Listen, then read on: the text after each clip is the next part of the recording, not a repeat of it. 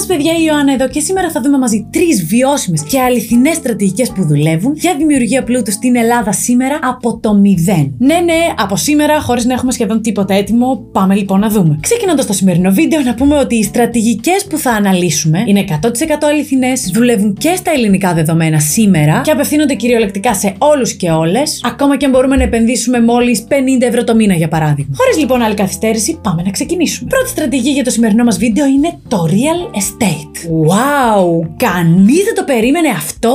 Μπράβο, Ιωαννάκη, δεν το έχουμε ξανακούσει αυτό το πράγμα. Τι στρατηγική είναι αυτή. Κληρονομώ ή αγοράζω ένα ακίνητο, το νοικιάζω και έχω έσοδα. Πρώτη φορά, παιδιά, αποκλειστικότητα στο κανάλι μου εδώ. Μόνο εδώ την ακούσαμε αυτή τη στρατηγική. Και OK, okay, εντάξει, αυτοτρολάρομαι. Γιατί αυτή είναι η ελληνική νοοτροπία, αλλά έχω μια σκέψη. Πάμε να τη δούμε. Βγάζοντας από την εξίσωση την πιθανότητα της κληρονομιάς, αφού είπαμε ότι οι συγκεκριμένες στρατηγικές είναι για πλούτο από το μηδέν, μένει η πιθανότητα της αγοράς ή της κατασκευής. Πάμε τώρα όμως για την παραλλαγή.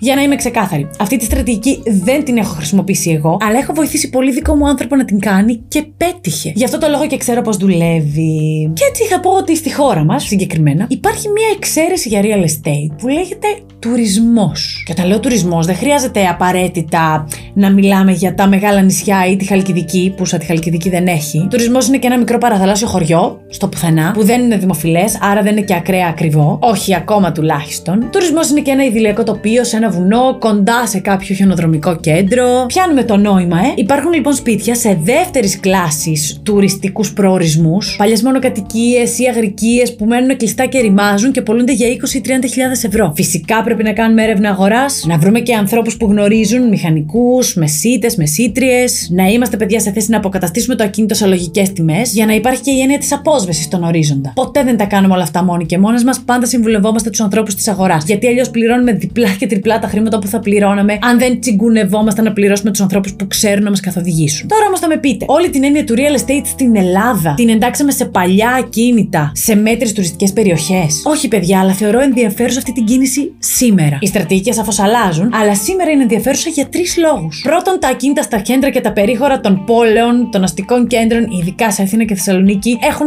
ξεφύγει. Δεύτερος λόγος, ο τουρισμός πλέον κινείται κατά βάση μέσω ίντερνετ. Έτσι, ενώ όλοι παλιά πήγαιναν σε ήδη δημοφιλείς τουριστικούς προορισμούς, όπως Μύκονο και Σαντορίνη, μέσα από ταξιδιωτικά πρακτορία, σήμερα μπορούμε να διαφημιστούμε μέσω ίντερνετ και να έχουμε κόσμο και σε μέρη που δεν είναι στην πρώτη γραμμή. Παραδείγματος χάρη δευτεροκλασσά τα νησιά του Αιγαίου. Τι θα πει αυτό, δεν καταλαβαίνω. Που εμένα σίγουρα μου αρέσουν πιο πολύ. Πάντα στις αρχές της Χαλκιδικής, στον Κορινθιακό κόλπο, ε, κάπου στα μετέωρα ή στη γύρω περιοχή. Ε. Τρίτος τώρα λόγος που αυτό θεωρώ ότι έχει μια ουσία είναι ότι ο τουρισμός έχει πολύ καλή απόσβεση. Και ένα σπίτι που μπορεί να μας κοστίσει σύνολο 60-65 ευρώ, μπορούμε κάλλιστα να το αποσβέσουμε σε 3 ή 4 χρόνια και ύστερα να έχουμε καθαρά κέρδη από την επένδυσή μας στο real estate. Είπαμε, θέλουμε τρόπους που να χτίζουν πλούτο και να δουλεύουν στην Ελλάδα σήμερα. Και πραγματικά το να δώσουμε 350 ή 450 ευρώ για ένα διαμέρισμα στην Αθήνα ή τη Θεσσαλονίκη που δεν τα έχουμε κιόλας και να είναι το σπίτι 80 τετραγωνικά και να πάρουμε και ένα νίκη 700, 800, 1000 ευρώ το μήνα. Μείον τους φόρους.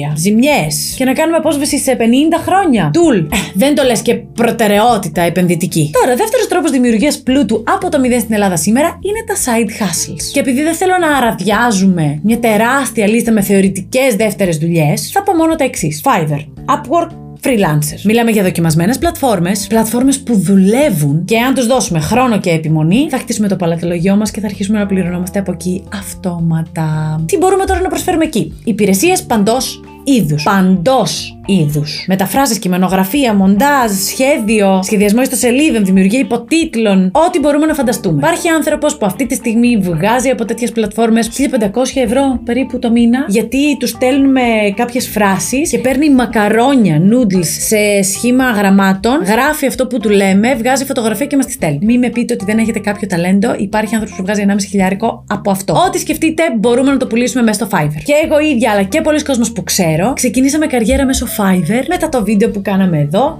θα εμφανιστεί, οπότε μπορείτε να μπείτε να το δείτε. Και μάλιστα για κάποιους από αυτούς τους ανθρώπους, παιδιά, έγινε πλέον και η βασική τους εργασία ενώ ξεκίνησε ως δεύτερη. Τρίτος τρόπος τώρα που δουλεύει στην Ελλάδα σήμερα και βοηθάει στη δημιουργία πλούτου από το μηδέν είναι η επένδυση σε μετοχές με τη μορφή όμως των ETFs. Ναι, το έχουμε πει πολλές φορές αυτό. Μακροχρόνια, σταθερές, βαρετές επενδύσεις σε βάθος χρόνου. Πολύ σημαντικό να επενδύουμε με συνέπεια κάθε μήνα όσα περισσότερα μπορούμε. Αυτό το μήνα 30, τον άλλο μήνα 90 τέλεια και έτσι να χτίζουμε τον πλούτο που ονειρευόμαστε. Απλώς, παιδιά, θα έχεις καμπανεβάσματα και θα πάρει χρόνο. Γιατί έχουμε πει, οι επενδύσεις δεν είναι γραμμικές, δηλαδή δεν βάζουμε 30 ευρώ σήμερα και πηγαίνει μόνο προς τα πάνω. Πηγαίνει κάτω, ξαναπηγαίνει πάνω, πηγαίνει κάτω, ξαναπηγαίνει πάνω. Μέσος όρος σε βάθος δεκαετίας μεσοσταθμικά 10% απόδοση το χρόνο. Θέλει υπομονή να αντέξουμε μια τέτοια διαδικασία. Καμία επένδυση δεν είναι χωρίς ρίσκο, γι' αυτό πάντα κάνουμε τη δική μας έρευνα. Αλλά για του λόγου του αληθές, επειδή εμένα πάντα με βοηθάει να έχω οπτική επαφή με αυτά που λέμε, ορίστε τι θα συμβεί ξεκινώντας από το 0 και με επένδυση μόλις 50 ευρώ το μήνα σε 30 χρόνια προσπάθειας. Ναι, οι 113.000 ευρώ δεν μας εξασφαλίζουν αμύθιτο πλούτο, αλλά παιδιά είναι πολύ καλό βοήθημα για όταν φτάσουμε πια στη φάση της αυτοσυνταξιοδότησης ή της συνταξιοδότησης, λέμε τώρα. Φυσικά ενδιάμεσα μπορούμε να ανεβάσουμε και την επένδυσή μας στα 100